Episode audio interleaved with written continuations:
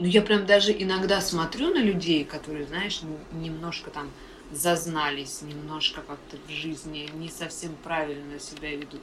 Я думаю, чувак, вот сядь на мое кресло и проведи хотя бы день в нем. И ты увидишь, как твоя жизнь поменяется, как ты к своей нынешней жизни начнешь по-другому относиться. О том, что люди иногда не ценят то, что имеют, Женя Воскобойникова рассказывает мне в московском офисе Google. Чтобы попасть сюда этим утром, она проделала большой путь. Проснулась, растянула в кровати безжизненные ноги, перебралась в коляску, чтобы доехать до ванной, на руках подняла себя, чтобы пересесть в ванну и принять душ. Дальше завтрак, макияж, выбор удобной одежды. Женя спустилась во двор, с трудом найдя съезд с высокого бордюра, протиснулась в узкий проем между машинами к двери своего автомобиля, поднялась на руках на водительское сиденье, попросила соседа закинуть коляску в машину. Ух, ну теперь можно ехать. Это норма. К этому нужно, нужно привыкнуть и жить по этим правилам. Потому что если ты будешь каждый раз обращать внимание вот на такие э, косяки, то тебя просто не хватит твоей воли к победе, воли к жизни вообще, тебя просто не хватит. Чтобы попасть в Google на работу, Женя проделала куда более долгий и сложный путь. Научилась жить и радоваться жизни, любить и работать, пробовать новое и не бояться перемен, и все это не имея возможности ходить.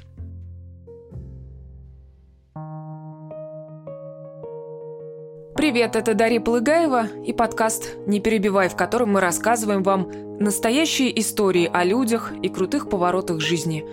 Это история Жени Воскобойниковой. Семья у меня самая обычная. Иногда э, может сложиться впечатление, что я такая часть гламурной золотой молодежи, но нет, это на самом деле не так. И с гордостью могу сказать, что все, чего я добилась в своей жизни, я добилась своим каким-то там трудом, старанием, чем-то еще. То есть э, не могу сказать, что э, что-то мне досталось от родителей, кроме там моей внешности, моего характера и моего воспитания. Женя из Воронежа. Когда она описывает свою студенческую жизнь, мне кажется, что тогда она была совсем другим человеком. Я по профессии инженер-эколог. Ну, собственно говоря, экология это было что-то такое новое и неизведанное и, наверное, перспективное, как мне на тот момент казалось, во-первых. Во-вторых, там был чуть ниже проходной балл. Ну и, наверное, уже на втором курсе я поняла, что э, что-то как-то мне-то казалось, что экология это там спасать китов, высаживать деревья.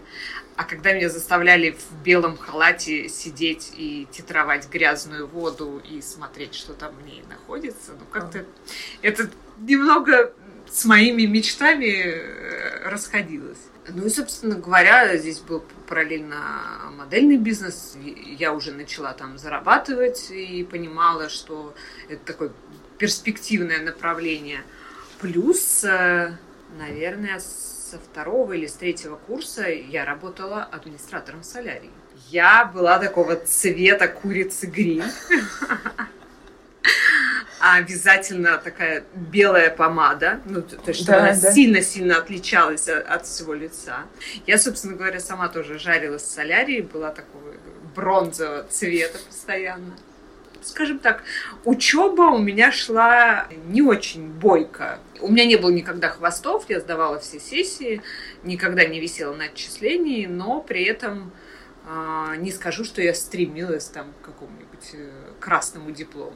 В модельное агентство Женя пришла в 17 лет. Считается, что начинать карьеру в этом возрасте уже поздно. Собственно говоря, мне мама сказала, а не хочешь ли ты попробовать? Ну, то есть это абсолютно такая нетривиальная история, когда мама своей дочери э, говорит идти в модели. Я пришла, просто заполнила какую-то анкету, сделала несколько фотографий, и с этого момента все очень быстро начало развиваться, потому что в модельном агентстве поняли, что мои данные очень хорошо подходят для многого количества работы, то есть это и фотомоделинг, это и подиумная модель, и много чего еще, что было тогда в начале 2000-х. То есть это и как бы правильно это сказать, это, ну, типа хостес. То есть сейчас мы понимаем хостес как встреча там в ресторане и провожание гостей, Мгм. а тогда в 2000-е очень а, было принято, когда там солидные дядечки а, берут себе модели для того, чтобы выглядеть более солидно и там сходить куда-нибудь на ужин с партнерами. И при этом а, модели должны были не только внешними данными соответствовать, но и уметь поддержать разговоры, что-то там интересное рассказать. А ты так ходила? Я так ходила. Ну, слушай, это было... Я очень сильно удивлюсь, если кто-то из девочек-моделей двухтысячных скажет, нет, нет, нет, мне никогда такого не предлагали, я не так, никогда такого не делала. Это будет абсолютная лапша на уши, потому что тогда модельные агентства развивались только по этому пути. Это была полная занятость для тебя тогда? Или это было развлечение? Нет, конечно, это было, это было развлечение, это было ну, что-то так, такое интересное, модное на тот момент. Работа модели была не такой уж простой. Но Жене нравилось. В 2005 году она даже получила титул «Леди совершенства» на конкурсе красоты. Кажется, что, о, ну, конечно, модели там выходят на подиум, что там ума большого не надо, ничего не надо. На самом деле это не так, и все, что на бэкстейдже происходит, это очень, ну, прям, Нервно. это очень нервно. Это очень нервно, потому что все на взводе, а, ты понимаешь, что тебе нужно там очень быстро все сделать, собраться, и э, твои нервы тоже никого не интересуют, ты должен их на десятый план там убрать. Вот эти вот истории, ой, отвернитесь, я здесь переодеться хочу. Это вообще не работает. У нас иногда были показы, например, там на центральной площади э, города. Естественно, вот, вот сцена, вот так, толпа. Мы заходили за сцену и там переодевались, потому что других вариантов не было. Мы там ездили по другим городам на каком-нибудь маленьком микроавтобусе, и там же ели, чуть ли не там же спали, там же переодевались и все такое прочее. Это было забавно, это было прикольно, но сейчас я понимаю, что это вообще далеко не человеческие условия труда, потому что на тебя никто не, не обращает внимания. Ты типа молоденькая девочка, тебе он заплатит за это там, не знаю, 50 долларов, и радуйся этому. Все, какие там профсоюзы моделей, нет, мы про такое не слышим. А вот о чем мечтала Женя, 20-летняя модель и студентка. Мы общались в определенном кругу, да, и в определенном кругу все равно был некий стереотип, что если ты красивая девушка, ты должна выйти замуж за там, состоятельного мужчину, родить ему детей, жить счастливо. Наверное, там предел мечтаний – это бутик одежды или салон красоты. Наверное, вот э, я сейчас не могу вспомнить э, дословно, какие это были мечты, но это было что-то типа того. То есть я явно не представляла себя работником санэпидемстанции там, я не знаю, как какой-нибудь организации, которая вот чем-то таким занимается. Реальные неприятности застают вас врасплох в 4 часа вечера в какой-нибудь обычный вторник, говорил писатель Курт Воннигут. Событие, которое перевернуло Женину жизнь, произошло после одного из самых обычных рабочих дней в модельном агентстве. Ну, собственно говоря, это такая же модельная тусовка. У нас был день рождения нашего модельного агентства. И, соответственно, посвященный этому там, несколько показов э, и такое большое мероприятие в ночном клубе. У нас был там показ каких-то воронежских дизайнеров, э, какие-то ювелирные украшения, нижнее белье. В общем, это прям такой рабочий-рабочий вечер, когда тебе э, нужно быть в тонусе, там, быстро переодеваться. У нас был показ, после которого, ну, как бы обычная тусовка. И мы не захотели оставаться в том клубе, в котором был показ, и поехали, типа, свой любимый клуб. Мы переехали в другой ночной клуб, э, побыли там какое-то время, и мне кажется, это было часа три ночи. Все уже собрались ехать по домам. И я собиралась вызвать такси, но потом мне моя подруга говорит, что ты будешь вызывать такси, давай мы тебя подвезем, и Леха за рулем. И я думаю, действительно, что я буду вызывать такси, ночью одна куда-то ехать там, с неизвестным таксистом. Я говорю, да, конечно, давайте подвезете, буду вам очень благодарна. А Леха это кто? А Леха это друг молодого человека Насти, который, собственно говоря, мне это и предложила. И мы сели в машину, у нас было пять человек, э, мы втроем с девчонками на заднем сидении, а парни вдвоем э, спереди. И буквально от ночного клуба, мне кажется, мы проехали километра два. Что за время года было? Это зима, это февраль, конец февраля. Э, скользкая, раздолбанная дорога. Мы остановились на светофоре. При этом, оговорюсь, я понимала, если мы все всей компанией гуляли в ночном клубе, естественно, без алкоголя. Ну, я как бы небольшой любитель, я там могла выпить пару бокалов шампанского, но я понимала, что все употребляли алкоголь. Ну и меня это не остановило, не смутило. Ну, как бы, мне на тот момент это казалось, ну, нормально, ну, подумаешь, там, немного выпил, он же адекватный, он нормально себя ведет, нормально разговаривает. Мы остановились на светофоре, ну, три часа ночи, красный светофор, одна машина на всю дорогу, и сзади подъезжает а, машина ГАИ. И у Леши просто сносит крышу, и он говорит, они сейчас э, меня остановят, а я типа выпил, они сейчас э, отберут у меня права и все такое прочее. А, загорается зеленый, и он просто э, газ в пол на полную. И, собственно говоря, от этого светофора мы проехали метров 800 метров 800 и начали поворачивать, нас занесло на повороте, и там дальше уже не совсем понятно, что, что было. И когда я очнулась, я не знаю, сколько там прошло времени, когда я очнулась, первое, что я почувствовала, что у меня нет ног, ну, то есть я, я сразу же поняла, что что-то произошло, и ну, у меня было ощущение, что их вообще оторвало или там что-то произошло. Потом я начала потихоньку приходить в себя и увидела, ну, я начала там ощупывать э, ноги, поняла, что они на месте. Я увидела у себя на э, коленках э, Настю, мою подругу, и у меня все джинсы были в ее крови, и у нее окровавленная голова, она была без сознания. А ты Потом была я... в машине, ты вылетела? Или... Нет, все остались в машине, вылетел только пассажир с переднего сиденья. Потом, я, я не помню, что происходило потом, потом те же самые гаишники, которые э, были сзади нас, собственно говоря, быстро очень э, догнали, и они же вытаскивали нас из машины. Потом, когда я видела фотографии машины, там было что-то страшное, то есть там вообще непонятно, как кто-то мог выжить. Там практически крыша сравнялась с задними сиденьями, потому что мы упали на бок, и крышей ударились о фонарные столбы и рекламный щит. Женю и ее подругу Настю отвезли в разные больницы. Они получили самые тяжелые травмы.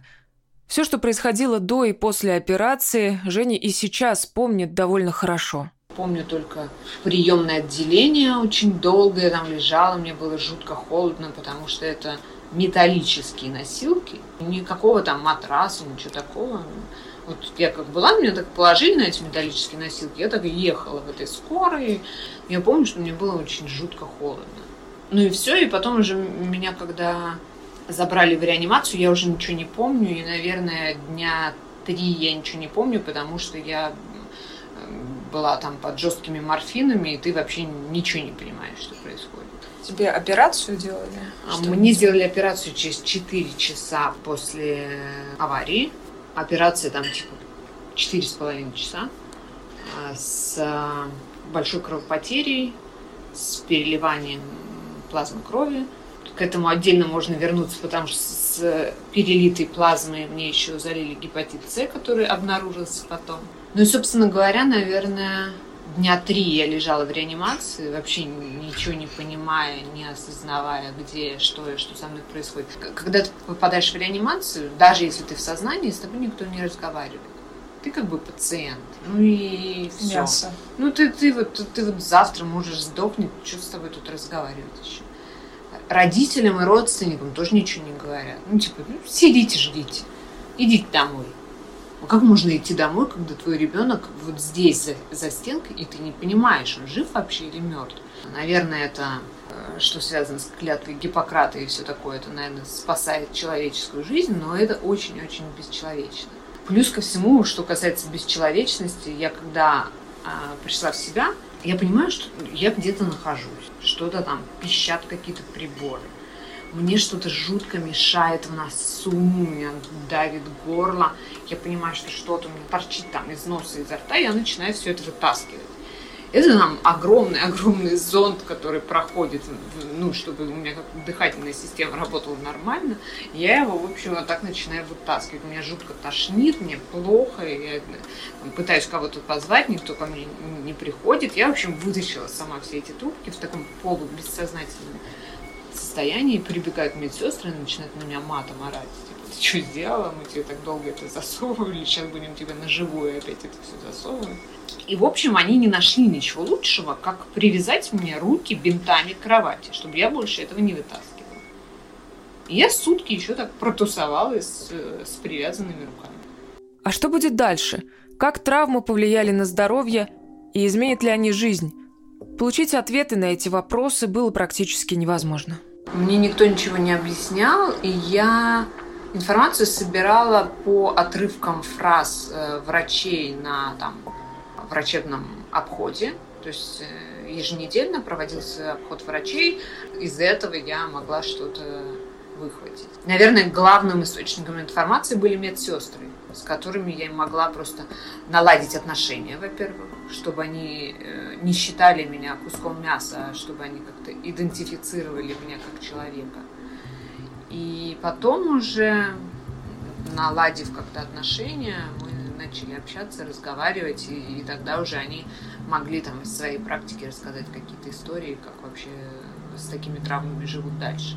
Собственно говоря, потому что я наладила отношения с медсестрами, мне через месяц первый раз помыли голову.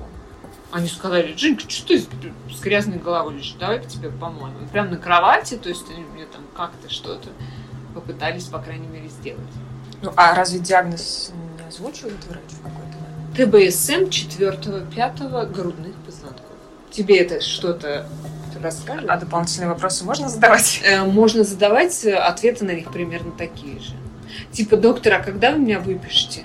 Ну, вы знаете, это вопрос очень спорный. На -на -на. Когда ты задаешь конкретный вопрос, типа, когда я буду ходить? Обычно это так отведенные в сторону глаза – и какой-то невнятный, такой непонятный ответ. Врачи не обязаны тебе ничего говорить. Врачи не обязаны готовить родственников, чтобы сообщить им, что там ваш родственник умер, например. А у меня, пока я лежала э, в реанимации, там трое умерли. Бабушка умерла рядом со мной. И у меня была жуткая истерика ну, потому что вот мы вчера с ней разговаривали, а сегодня раз, и, и потом ко мне подложили а, молодого человека с пробитой головой после... Что-то это было, типа, 8 марта или что-то в этом роде. Корпоративы, все такое, драки, там, не знаю, упал, mm-hmm. забыл. Мальчика привезли после... Ну, как молодого человека, его привезли после операции. Он очень плохо отходил от наркоза и пару раз тоже чуть ли не ему даже делали дефибрилляторы, и все это было при мне. И я тоже это очень сильно эмоционально воспринимала, это было не очень Это приятно. пытка. Да, но тебя не воспринимают как личность. Все, ты вот лежишь, жив, слава богу. И ты должен, твой организм, твой мозг должен приспособиться к этим условиям и начинать выживать вот в этих условиях. И искать какие-то радости, у меня э, друзья мои присылали мне маникюршу, я вот лежала голая, э, накрытая там а, одеялом или простыней, но с маникюром. И мне это как-то вот, э, меня это вдохновляло и мне давало каких-то сил. Женина подруга Настя тоже получила тяжелые травмы и лежала в реанимации. Настя была в коме 40 дней, потом долгое время не узнавала никого. Ну, то есть с ней родители знакомились каждый день заново. Они приходили, рассказывали, потом уходили на ночь, она с утра просыпалась, опять ничего не помнит. К ней вернулась память? К ней вернулась память, но все равно у нее есть некие ограничения, но проведенные в коме 40 дней обычно люди не возвращаются к нормальному сознанию. У нас, слава богу, все более-менее наладилась, но при этом у нее перелом позвоночника так же, как у меня она в коляске. И про перелом позвоночника врачи узнали типа через пару месяцев. Ну, лежит в коме, лежит, что там. А потом начали понимать, э, что-то не так, давайте-ка сделаем рентген, там, МРТ. А потом, о, ничего себе. Ну ладно, там и так все срослось, ничего, операцию никакую делать не будем. И не стали делать никакую операцию. Жень, а что случилось с тем самым Лехой? Пострадал ли он в аварии? Я знаю, вы с ним судились, наказан да. ли он? А, Леша не пострадал никак. Ну, типа там, может быть, у него было какое-то сотрясение мозга. Там очень темная история, потому что э, якобы в, в крови у него не обнаружило было, было алкоголя.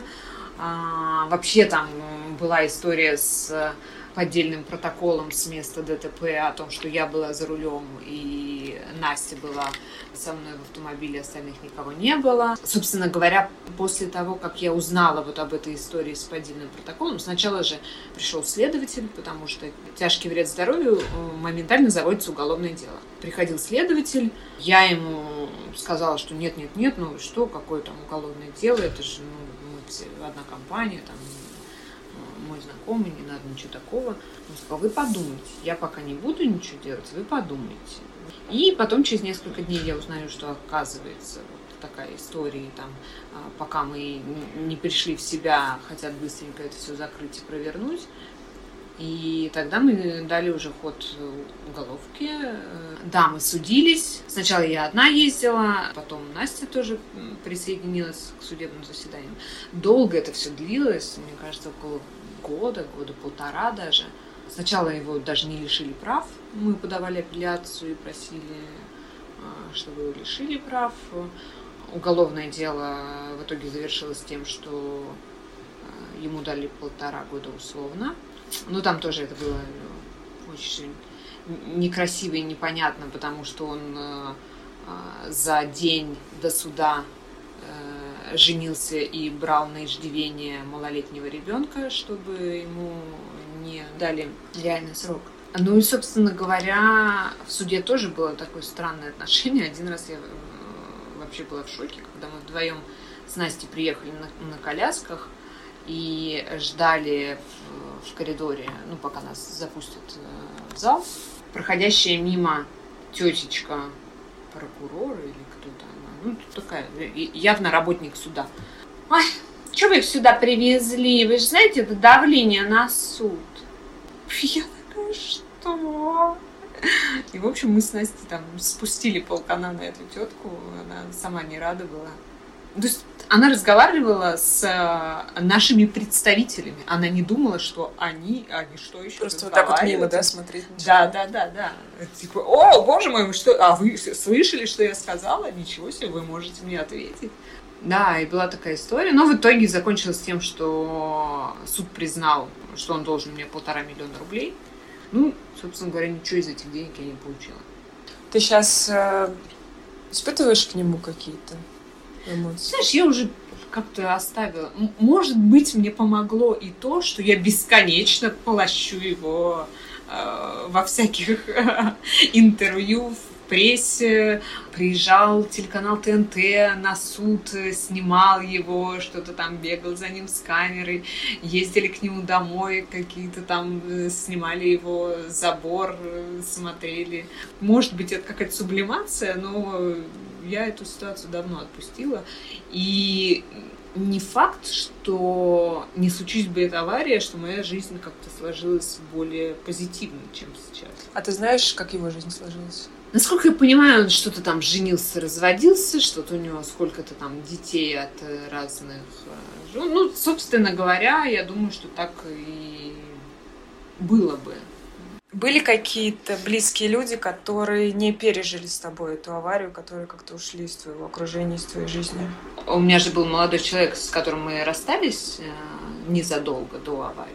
Он уехал отдыхать, э, его не было, он недели через две, наверное, появился.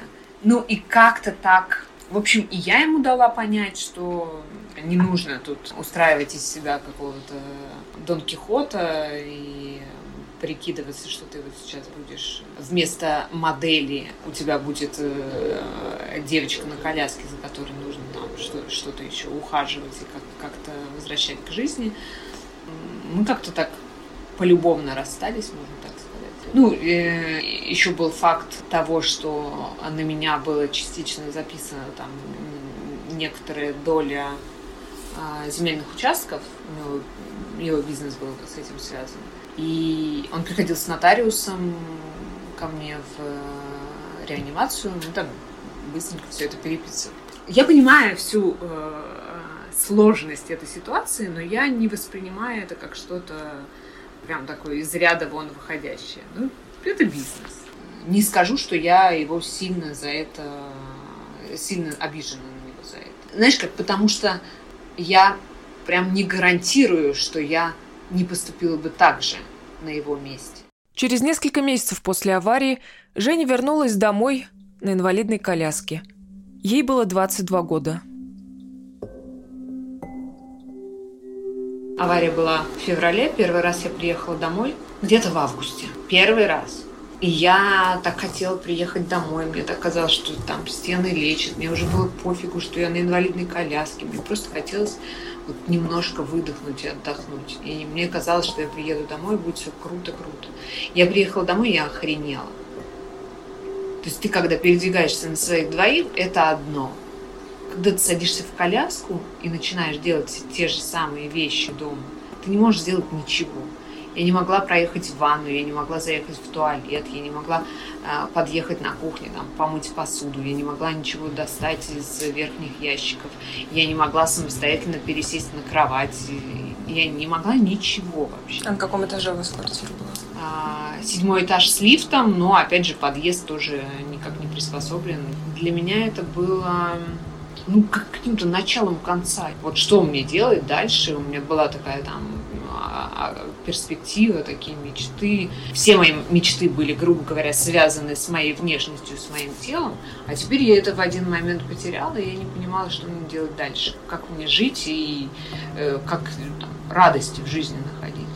Начался долгий процесс реабилитации. На протяжении нескольких лет Женя верила, что сможет ходить.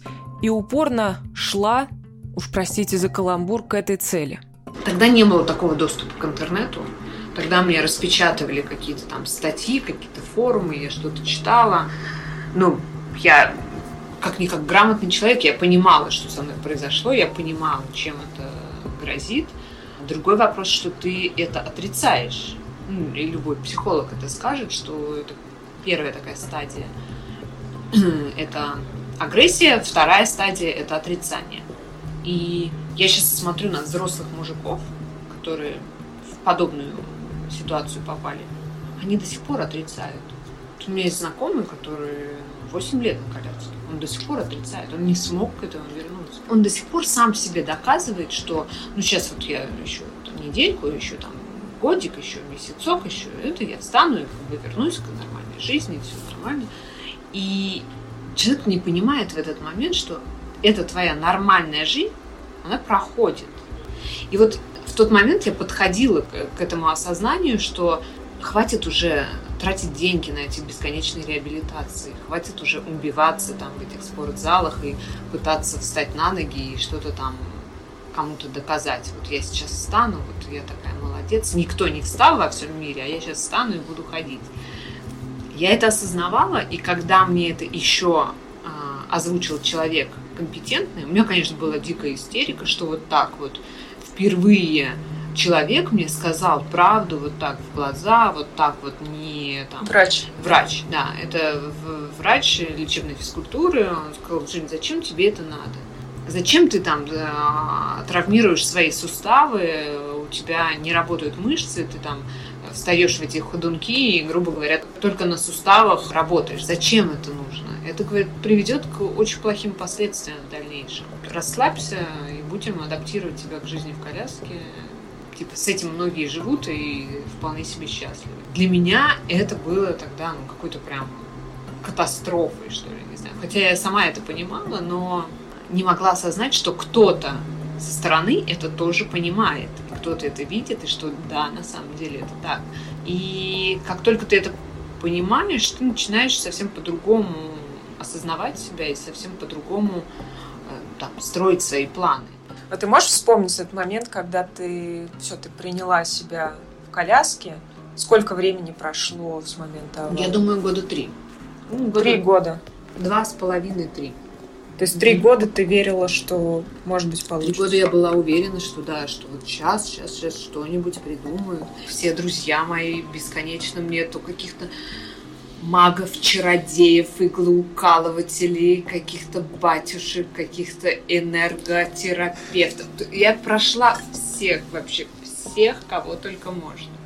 Через пять лет после аварии Женина жизнь еще раз круто перевернулась. Дождь для меня – это как глоток свежего воздуха. Это начало новой жизни.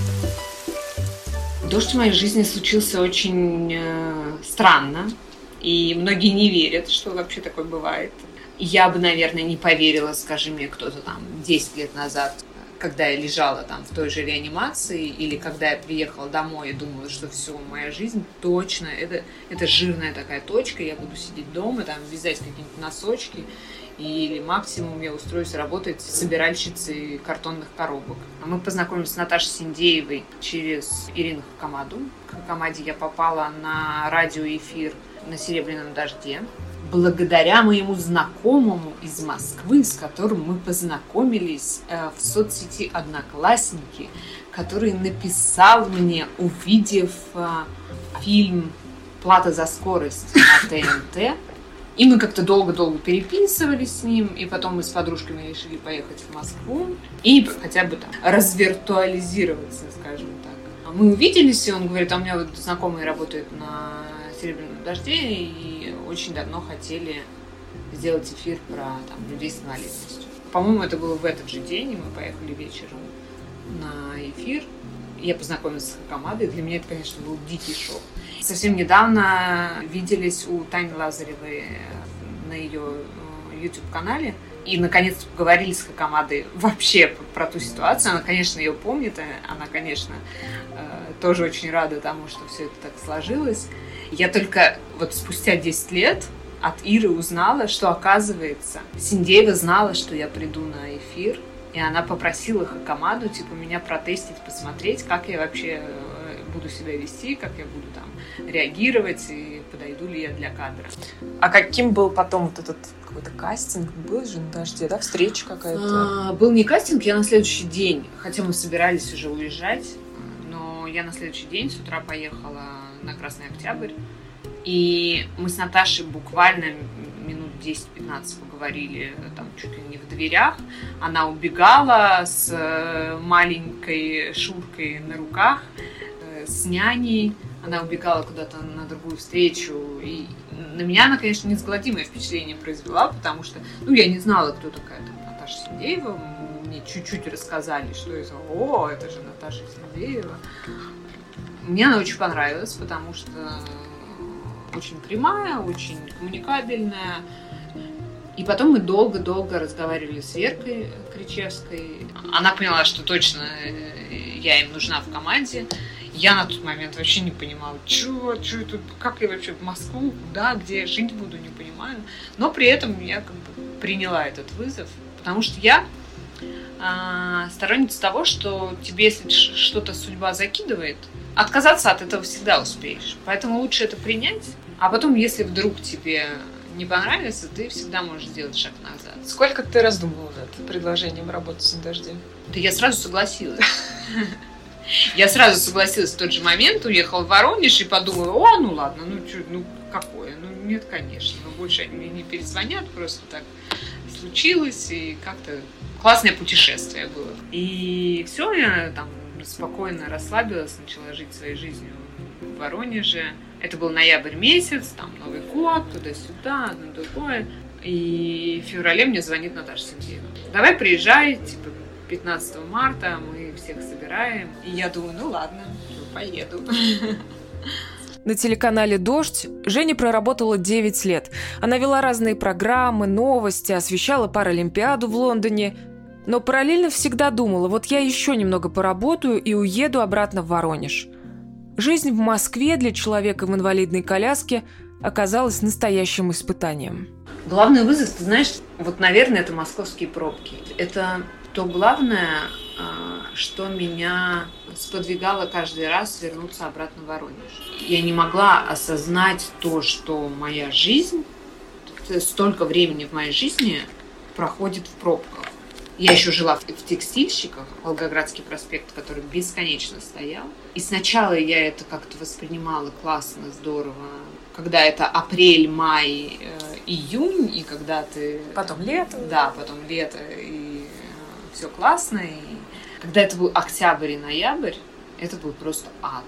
И я понимала, что я не хочу на это тратить свою жизнь, тем более, что ну, у меня была не такая большая зарплата на дожде, большая часть из нее уходила на оплату квартиры, и я не понимала, то есть ради чего, ради чего это все. А ты переехала одна или ради Я переехала с мамой, да. Мы переехали с мамой, снимали квартиру. Собственно говоря, мама обеспечила весь быт. А все, что было в моей жизни, это была моя работа. Но это уже было гораздо лучше того, что было у меня в Воронеже. То есть я понимала, что масштаб совсем другой. И, наверное, я хотела остаться в Москве, и как бы внутреннее у меня такое понимание было, но у меня не было внутреннего понимания, каким образом это можно сделать. Я понимала, что я точно никак не заработаю на квартиру. Жить постоянно в съемной квартире – это тоже не вариант. Нужно было ставить какие-то точки. То есть вот я сейчас дорабатываю до этого, чтобы что. Я сейчас делаю вот это, чтобы что а что у меня ждет потом. И к этим большим точкам я ставила такие маленькие цели, что для этого нужно сделать. И в итоге мы продали дом в Воронеже, купили квартиру. И мы поменяли квартиру на более удобную в новом доме с пандусом. И моей как бы конечной точкой, и я думала, что вот сейчас я этого достигну, и я уволюсь и уеду обратно в Воронеж. У меня прям был такой э, план, что я сейчас сделаю ремонт в этой квартире, ну, как бы заработаю и сделаю ремонт, э, и уеду, и буду жить там, у меня есть какой-то опыт, я там тоже устроюсь куда-то на работу, у меня есть уже совсем другое ощущение себя, грубо говоря. Я собиралась вернуться обратно. Ну, потом у меня случился роман в Москве, собственно говоря, после которого я и осталась здесь, потому что как сказать-то, а, благодаря этому роману я стала счастливой обладательницей квартиры в Москве. И это совсем, конечно, поменяло мою жизнь. Работа на телевидении привела в Женину жизнь массу поклонников. В социальных сетях ей постоянно писали телезрители. С мужем познакомились. Э, он написал мне в Фейсбуке, увидев меня на дожде. А так как он с Украины, долгое время как, как сказать, морозилась. А что он написал? Просто какая-то прекрасная? Ну, что, ну нет, что-то типа «Здрасте, смотрю дождь». Ну, тебе что, не пишут такого?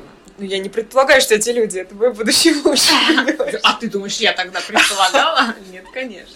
И здесь тоже как-то так была такая же история. Здрасте, спасибо, да, здорово, что смотрите. Ну и как-то одно за другое мы общались около полугода. Потом он приезжал в Москву, мы иногда виделись, но мне даже не хотелось ничего серьезного. Ну, наверное, у меня были какие-то комплексы, связанные там с коляской. Я не понимала, что зачем вообще мне нужны какие-то отношения такие. Тем более у меня был бурный роман, который быстро закончился и очень для меня так эмоционально тяжело, и я не хотела никаких отношений. Уже после аварии, да? Ну, это уже после аварии, собственно говоря. Квартира — это не, не супруг мне. Понятно. Бурный роман, который быстро, но хорошо закончился. Да, который э, э, закончился с прибылью, скажем Вау. так. Да.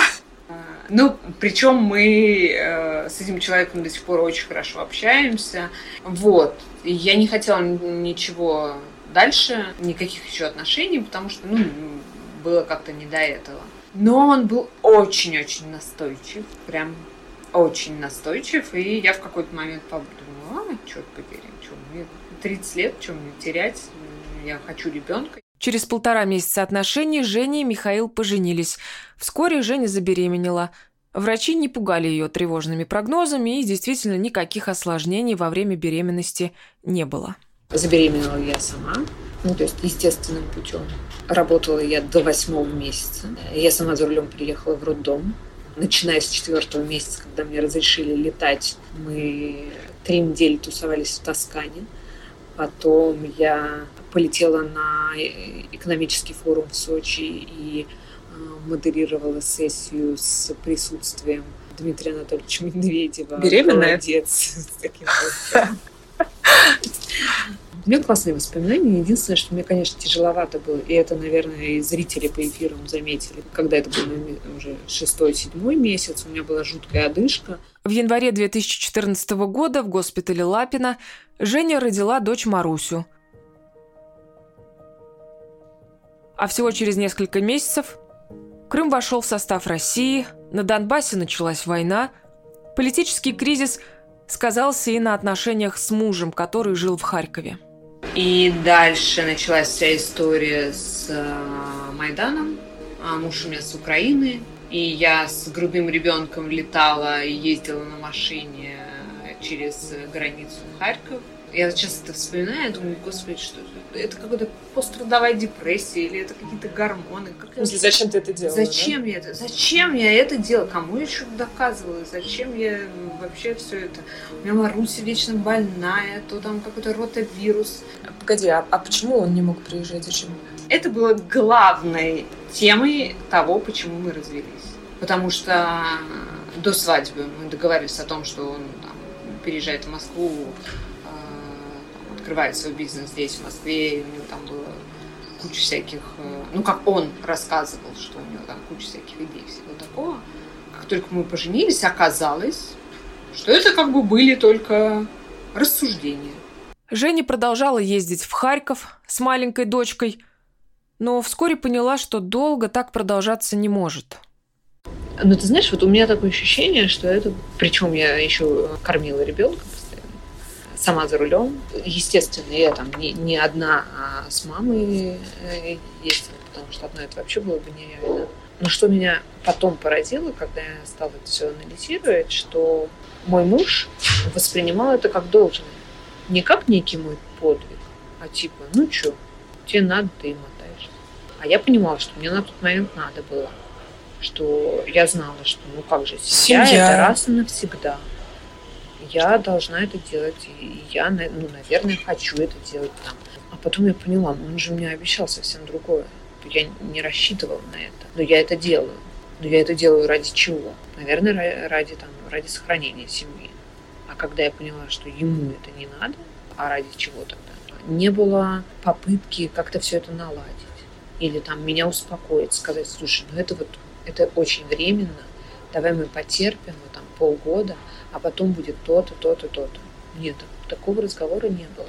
И меня очень удивляло, как человек бизнеса не планирует самое главное в своей жизни. Это меня очень удивляло, и потом все это сдобрилось еще всей историей, происходящей на Украине и отношением вообще к россиянам. И я в какой-то момент поняла, что, наверное, пора с этим завязывать. Но я не думала о разводе. Я просто думала, что ну, сейчас не будем какое-то время видеться. И как-то так все само по себе стало рассеиваться. Как-то никакой инициативы с той стороны я не видела. Ну и потом я поняла, ну а что тянуть? Явно лучше уже ничего не будет. Я сходила, просто написала заявление. Через месяц я приехала в суд. Он не явился, но с ним созванивались. И судья так с усмешкой сказал, ну, говорит, вашему супругу звонили, он сказал, что он не приедет и попросил на год перенести заседание. Я говорю, что? Они говорят, вот мы ему также сказали, что? И, в общем, нас э, развели в одностороннем порядке. Сейчас Марусе пять лет. Женя уже объясняла дочке, почему она ездит на коляске. Я ей один раз сказала, что я попала в аварию и теперь езжу на коляске. Ей этого, этой информации достаточно. Но я себя поймала на мысли, что я тоже себя неудобно чувствую, не знаю, как объяснить. Ну, как я э, иногда рассказываю о том, что там, как дети реагируют на людей на колясках, что они там тычут пальцем, спрашивают у родителей, и родители там начинают краснеть, багроветь и уводить своего ребенка, что это, ну, типа, не очень правильно. И я себя поймала на мысли, э, мы с Марусей были где-то в торговом центре, открывается лифт, и выходит темнокожий человек. И Маруся так вся, мама, смотри, на него. Я понимаю, что я не знаю... Я Начинаешь краснеть, краснеть, багроветь. Быстро ее заталкиваю в лист, нажимаю. Ну, то есть он выходит, мы заходим, нажимаю на кнопку. И все, я не понимаю. И я потом уже, спустя какое-то время, начинаю ей объяснять, что есть люди с разным цветом кожи. Там, там, там. Но вот в тот момент, когда она... Ты посмотри на него. Сейчас, через 13 лет после аварии, Женя Воскобойникова работает в компании Google, занимается образовательными и культурными диджитал-проектами. Женя всегда на позитиве, она очень активная, открытая, ну, во всяком случае, так мне кажется со стороны. Но согласитесь, не каждый здоровый человек умеет так держаться в жизни. И даже после всего, что ей довелось пережить, Женя говорит мне, не случись той страшной аварии, не факт, что жизнь сложилась бы лучше. Есть, мне кажется, такое расхожее выражение, что людям даются испытания, которые они готовы перенести. А как ты считаешь, это тебе далось испытание, которое ты готова перенести, или это ты стала сильнее, переживая эту аварию и то, что случилось? Я думаю, здесь 50-50. Явно это меня закаляет каждый день и очень сильно бодрит.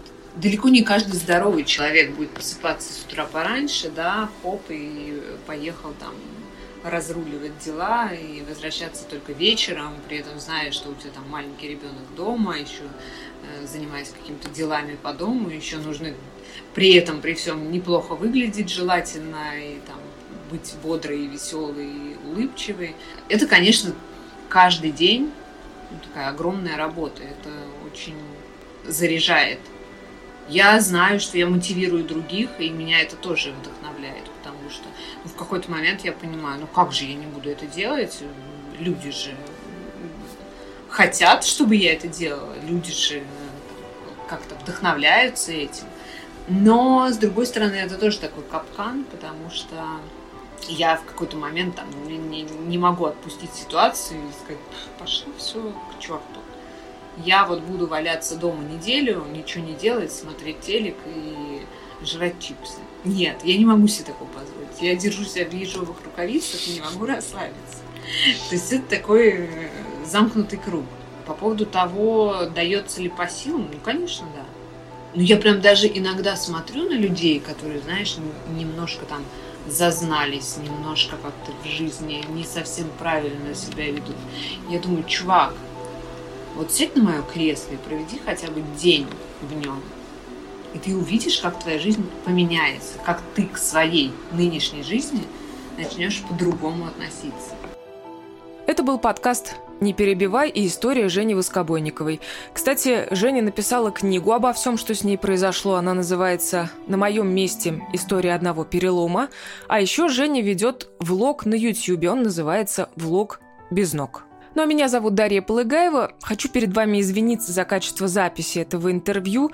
Мы с нашим звукорежиссером Васей Васильевым посыпаем голову пеплом и обещаем больше не косячить. И все же, если вам понравился выпуск, пожалуйста, поставьте нам оценку там, где вы нас слушаете, ну, например, звездочки в Apple подкастах, и напишите комментарий. Мы радуемся каждому новому отзыву наших слушателей.